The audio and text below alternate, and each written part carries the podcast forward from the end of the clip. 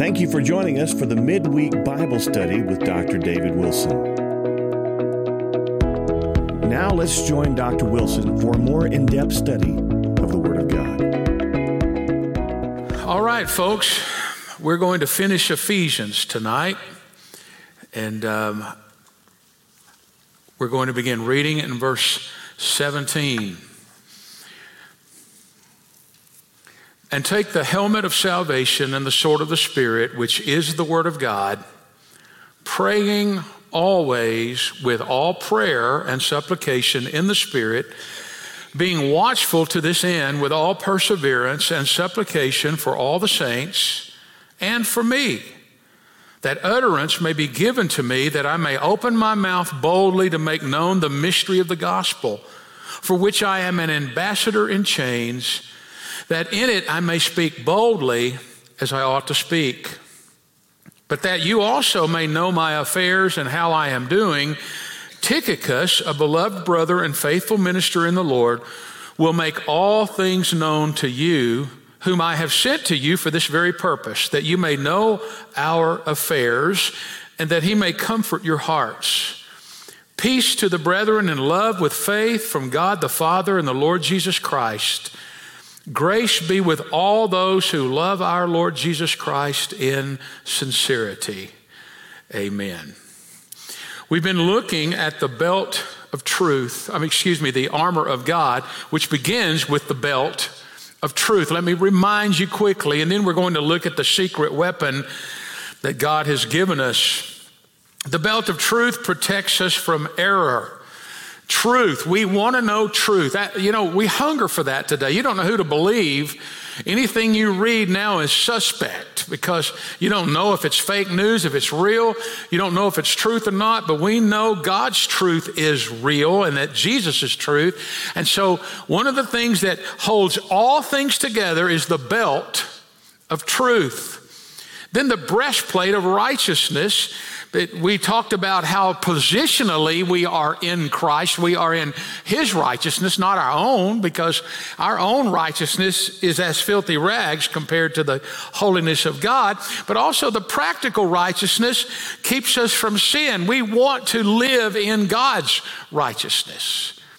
And the shoes of the gospel of peace bring stability. The real gospel brings peace. You know that you know you've been saved. You know that you know Jesus is the Savior of the world, and it gives you support and assurance. You have the shield of faith, which means that we claim God's promises and we believe God and we connect with God's people and claim His power. We, we stand on the promises of God. Someone ought to write a song about that. And then we put on, it's just take the helmet of salvation, which keeps us from doubting. Whenever we have doubts, you remember you're not saved by your feelings, you are saved by your faith. And you trust God. Even when you don't trust yourself, you still trust God. The helmet of salvation defends us from doubt, but it also transforms our thinking. We're renewed in our minds. And then the sword of the Spirit we, we looked at the comprehensive, which is the Word of God, the comprehensive Word of God, and then the certain Word of God. It, not only do we look at it as, as a big overarching body of truth, a sword of God's Word, but then when we get to the Rhema, remember I talked to you about how you, you'll read something and it's like God says, This verse is for you right here. You need this. This is encouraging to you and it's the, the sword of the Spirit. We, we use the, the sword as the offensive weapon, we use it to battle Satan and his fiery darts. Now, if Paul were writing the book of Ephesians today, and comparing our pieces of spiritual armor to the types of armor and weapons used in our army today, I think he would have a very ready illustration of what the next weapon is. I call it the believer's secret weapon. This weapon's been used in wars like the Korean War, the Vietnam War, Desert Storm, the war in Iraq. It's the perfect example of the last piece of armor. And that modern equivalent would be air support. Now, if you were in the infantry, you would want to have air support. Because when a platoon is under heavy fire, they call in air support. They get on the radio, they give the coordinates, and they say, We need some bombs dropped over here as quickly as possible. Jets fly over, bombs drop on the coordinates. Now, our air support is from the Lord, obviously. And we have the opportunity to ask for help from above, from the Lord Himself. It's not enough for a Christian soldier to know the enemy and just put on the equipment.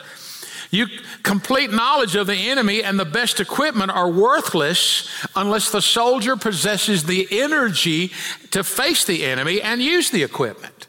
How do you use all of that? Well, prayer is behind the Christian's armor. First of all, it's in prayer that you put it on. It's also prayer that makes the armor work. And it's also prayer that helps the entire army. Now, a lot of people have such a shallow view and understanding of prayer. They are like the little boy who was saying his bedtime prayers with his mother. And he said, Lord, bless mommy and daddy, and God, give me a new bicycle. His mom said, John, God's not deaf. He said, I know, Mom, but Grandma's in the next room and she's hard of hearing. a lot of times we don't think God even cares about what we want, so we're going to try to get it another way. Well, I want you to notice several things about the secret weapon. Notice the forms of prayer. In verse 18, praying always with all prayer. Now that sounds kind of strange, but the word prayer refers to general requests. Praying always with all general requests and supplication. Supplication refers to those specific requests. In other words, both words are used to point to the idea that we're to be involved in all kinds of prayer. There are a lot of different kinds of prayer. There are many ways to pray.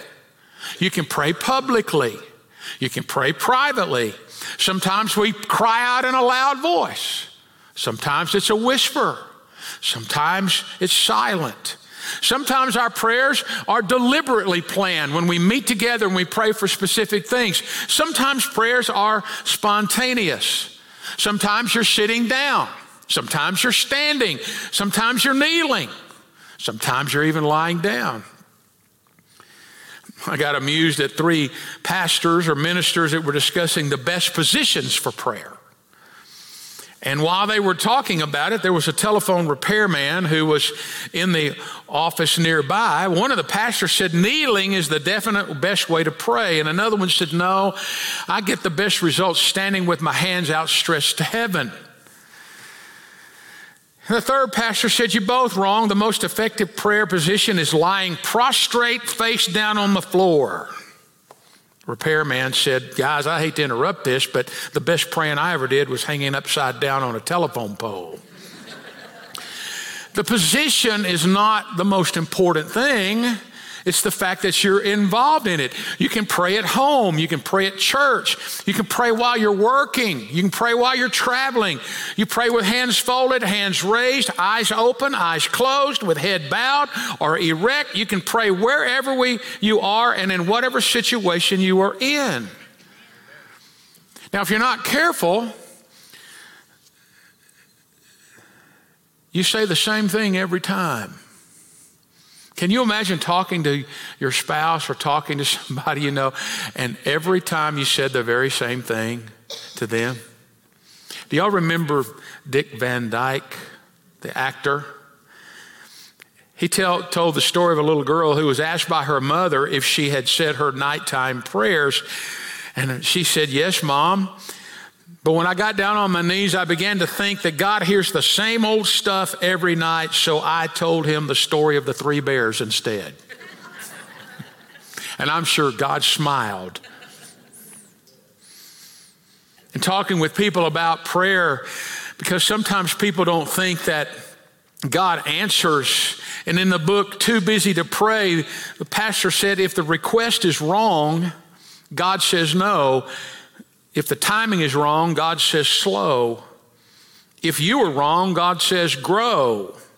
But if the request is right, the timing is right, and you are right, God says to go. The point is, we need to be involved in prayer. You don't have to have your eyes closed all the time. You don't have to be in a certain position. It's to, you just need to understand that we need to be involved somewhere. Now, you'll notice the frequency of prayer. Praying always in verse 18. Pray at all times. Now, the Jewish people of Paul's day had several prescribed times during the day that they would pray, but the new covenant and the birth of the church brought a whole new dimension to prayer because we're to pray at all times. Now, what in the world does that mean? Does that mean I'm supposed to go around within a formal and noticeable way every waking moment to pray without ceasing? No, you can't do that. That's not practical. But it means to live with a continual God awareness and consciousness where everything we see and experience sort of come, becomes a conversation with God. We live in, live in a deep awareness and a surrender to our Heavenly Father. When we're tempted, we ask for help. When we experience something good, we say, God, thank you for letting me be a part of that. When we meet a lost person, we lift them up by name under our breath, saying, God, please help them see you and come to you. It's, it's almost as if God is walking with you all the time and you are aware of that and you can talk to Him. Now, He lives in you, the Holy Spirit lives in you. But to have the, the, the attitude of prayer, Dennis the Menace is saying his nighttime bed prayers, and with a smile on his face, he's got his eyes closed, and he says, God, that was a great sunset. Thank you for letting me stay awake long enough to see it. Well, just the little things. God, thank you for letting me be a part of that. Thank you for this. You, you walk, you, you live your life with a consciousness that He's with you. Uh, you some, we pray for each individual. And, and, and we pray, and for each individual, it becomes a daily, constant, consistent way of living. In any given moment, any given time, you're just a thought or a word away from talking to God. Anytime. Anytime in a day and age when we pride ourselves of having high speed connections on our internet we also have a high speed instant connection with our heavenly father. Instantly.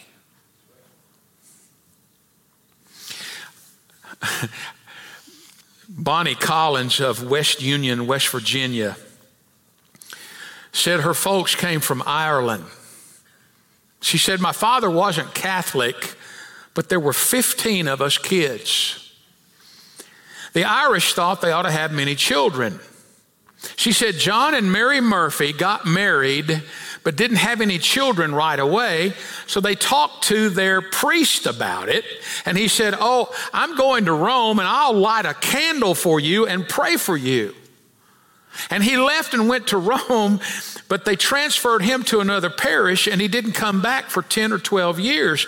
And when he came back, the Murphys had 12 kids. And she was pregnant again. And he said to Miss Murphy, I want to congratulate you and I want to congratulate your husband, John. Where is he? And she said, Father, you won't be able to see him for a long time. He's in Rome trying to blow out that candle.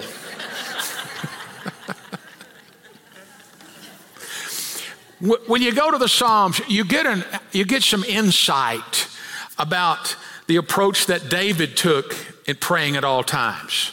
In Psalm 4, we're reminded that he prayed before the ending of the day. In Psalm 5, we see him start his day in prayer. In Psalm 6, we see how he prayed after one of his failures. In Psalm 7, you see how David prayed when the pressure was on and he was under attack. In Psalm 8, he prayed when he thought of the creative power of God. In Psalm 9, we see that he prayed in times of joy.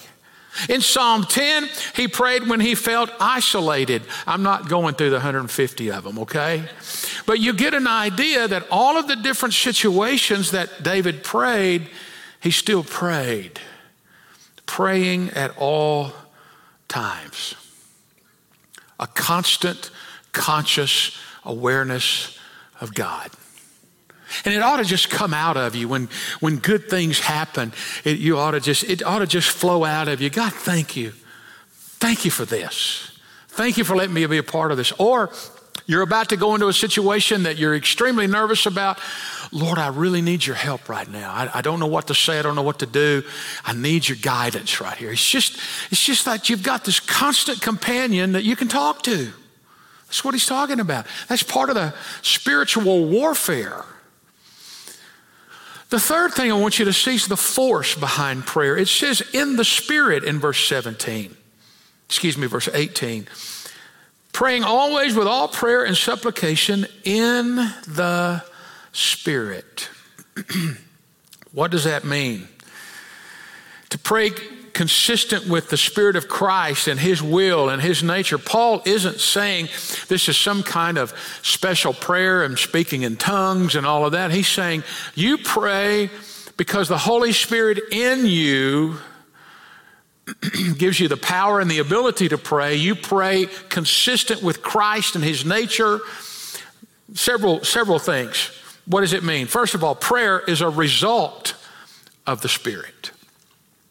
It means our prayers are a result of the work of the Holy Spirit. Galatians 4 6 says, Because you are sons, God has sent the Spirit of His Son into our hearts, crying, Abba, Father. We pray and we cry out to God because His Spirit lives in us. We can commune with Him. We're the creatures, we're the creation created in God's image. We have His Spirit in us. We can commune with God. And as a result of His Spirit giving us life, I told you before, when they sinned in the garden, their spirit died. When Jesus comes into your life, His Spirit gives you life. We now can pray as a result of the Holy Spirit in our life. And prayer is through the Spirit. Look back in chapter 2, verse 18. For through him we both have access by one Spirit to the Father. The, the, Holy Spirit's work allows us to draw near to the Father through Christ. We can relate to Him. Prayer is also directed by the Spirit. You may be praying or you may be going through the day, and all of a sudden, somebody's mind, somebody's name comes to mind. You think, why, why am I thinking of them all of a sudden? Or you're praying and, and somebody comes up that you hadn't thought about praying for. Where do you think that comes from? Holy Spirit. Holy Spirit puts that thought. He stirs our hearts and, he's, and our minds to be concerned for the right things. He conforms us to Christ and gives us His desires. I want to pray for His things, and we pray for the things that we should.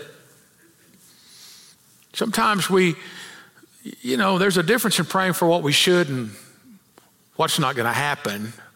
Mom was listening to her little boy say his prayers, and he said, Thank you, Father, for mommy and daddy, and please make Dallas the capital of Texas. she was surprised. She said, Why did you pray for Dallas to be the capital of Texas? He said, Because that's the answer I put on my geography test today. well, a prayer that's directed by the Holy Spirit is going to lead you to pray the right way for the right things. the, the Holy Spirit also intercedes for us. Sometimes we don't know how to pray. Romans 8:26 says likewise the spirit also helps in our weaknesses for we do not know what we should pray for as we ought but the spirit makes intercession for us with groanings which cannot be uttered the Holy Spirit intercedes for us when we don't know what to say and what to pray for. I'll be honest with you, sometimes I don't know how to pray for a certain situation. Lord, I, I don't know what to ask for. I don't know what's best here. You're going to have to guide. And I ask the Holy Spirit, please send it up the way it's supposed to be there. Because as we submit to the Holy Spirit and obey His word and rely on His leading and strength, we'll be drawn into fellowship and close walk with Him. He helps us know how to pray. So there, the force behind it is to pray in the Spirit. He gives you the ability, He leads and guides you, and He will even help you when you don't know what to say. He'll even help get it there in the right way. But then Notice the fortitude in prayer. Be watchful to this end with all perseverance and supplication for all the saints. Now, the word watchful means to be awake to be, to be alert, to be watchful, to be attentive. It means to be aware over against being sleepy. It implies an awareness of the problem, an awareness of the promises of God's word so that we can pray intelligently to apply God's word, to be aware of the situation. One of the first things that ought to happen to us is when we're faced with a certain situation, I need to take this to the Lord in prayer. I need to ask God for help to be awake, it means to be aware of what you are praying for. Do you know what you're praying for sometime? I got amused at a pastor who accepted the call to a church in Kentucky. And this was one of those churches where a lot of the members bred racehorses, sometimes raced them. A few weeks after he had taken uh, over as a pastor, he was asked at, during a church service to pray for Lucy Gray. So he did. For the next three weeks, he prayed for Lucy Gray. On the fourth Sunday, one of the deacons told him he didn't need to pray for Lucy Gray any longer. He said, Why? Did she die? He said, Oh no, she won the Kentucky Derby yesterday. know what you're praying for and who you're praying for. Be watchful. We need to be aware of our need for the grace of God. We need to pray for those things that we need, and we need to give ourselves to prayer, devote ourselves to prayer, and we keep alert with all perseverance. I don't know who wrote this. I'm assuming it was a school teacher. But after being interviewed by the school administration, the eager teaching prospect said this let me see if I've got this right.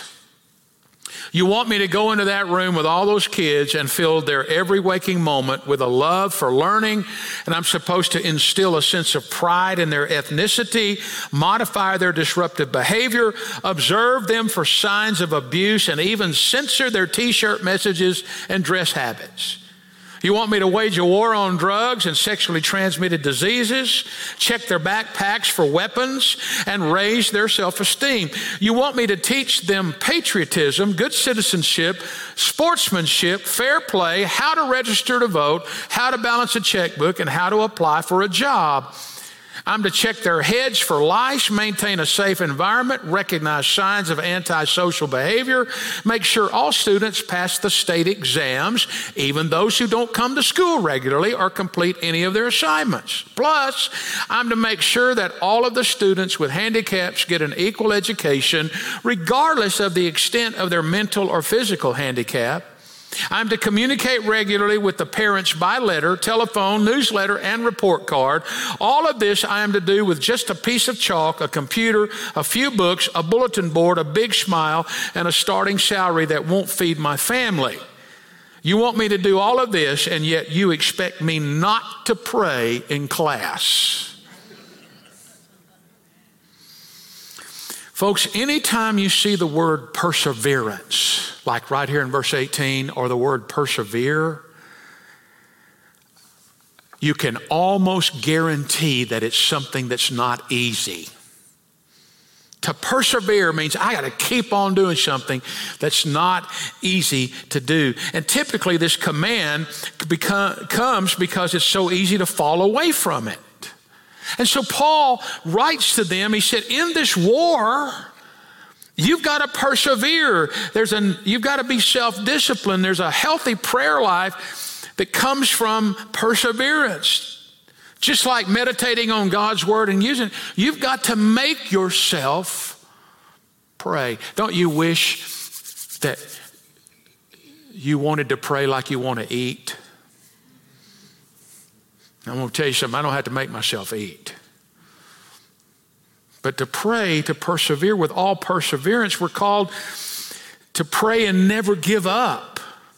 Jesus even told the story of a, of a woman who came to an unrighteous judge and asked for something, and she beat on the door until he fulfilled her request.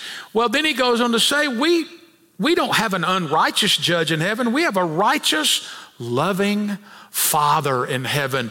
How much more should we be motivated to persevere?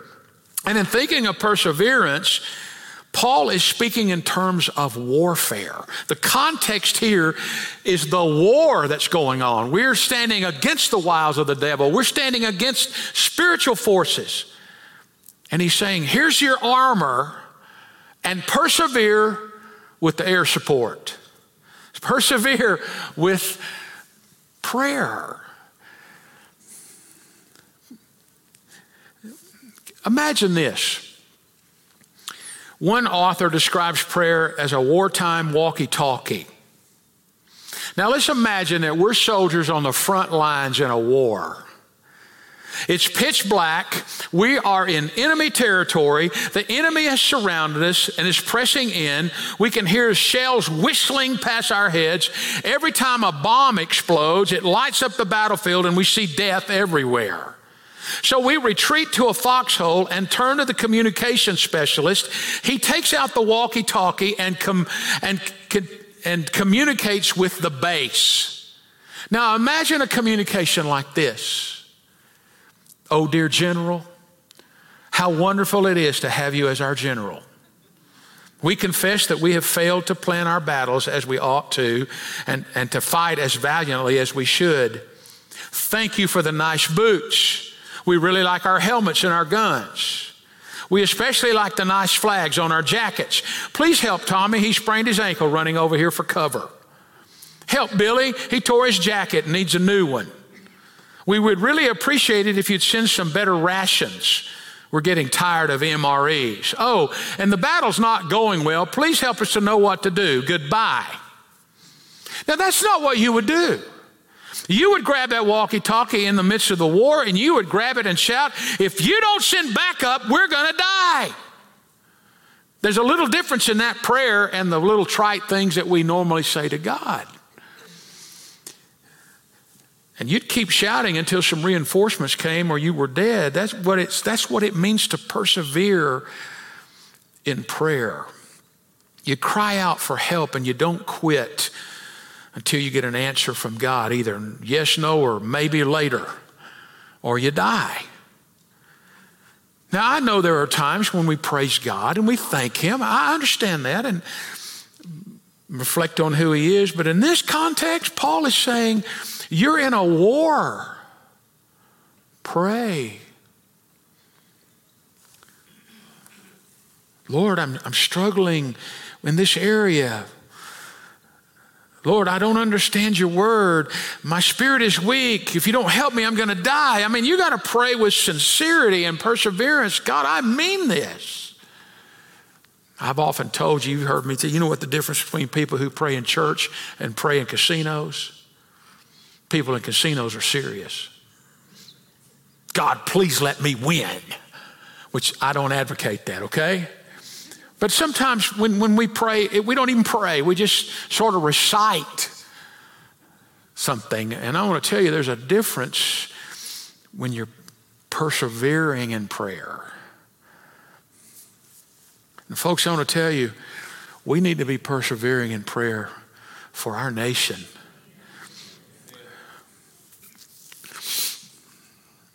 We need to pray for the elections. We need to pray for guidance in our nation, uh, if, unless there's some kind of spiritual awakening and people turn to God, there's not any solutions to this. Well, let me show you one more thing the focus of prayer. He says to pray for all the saints and me.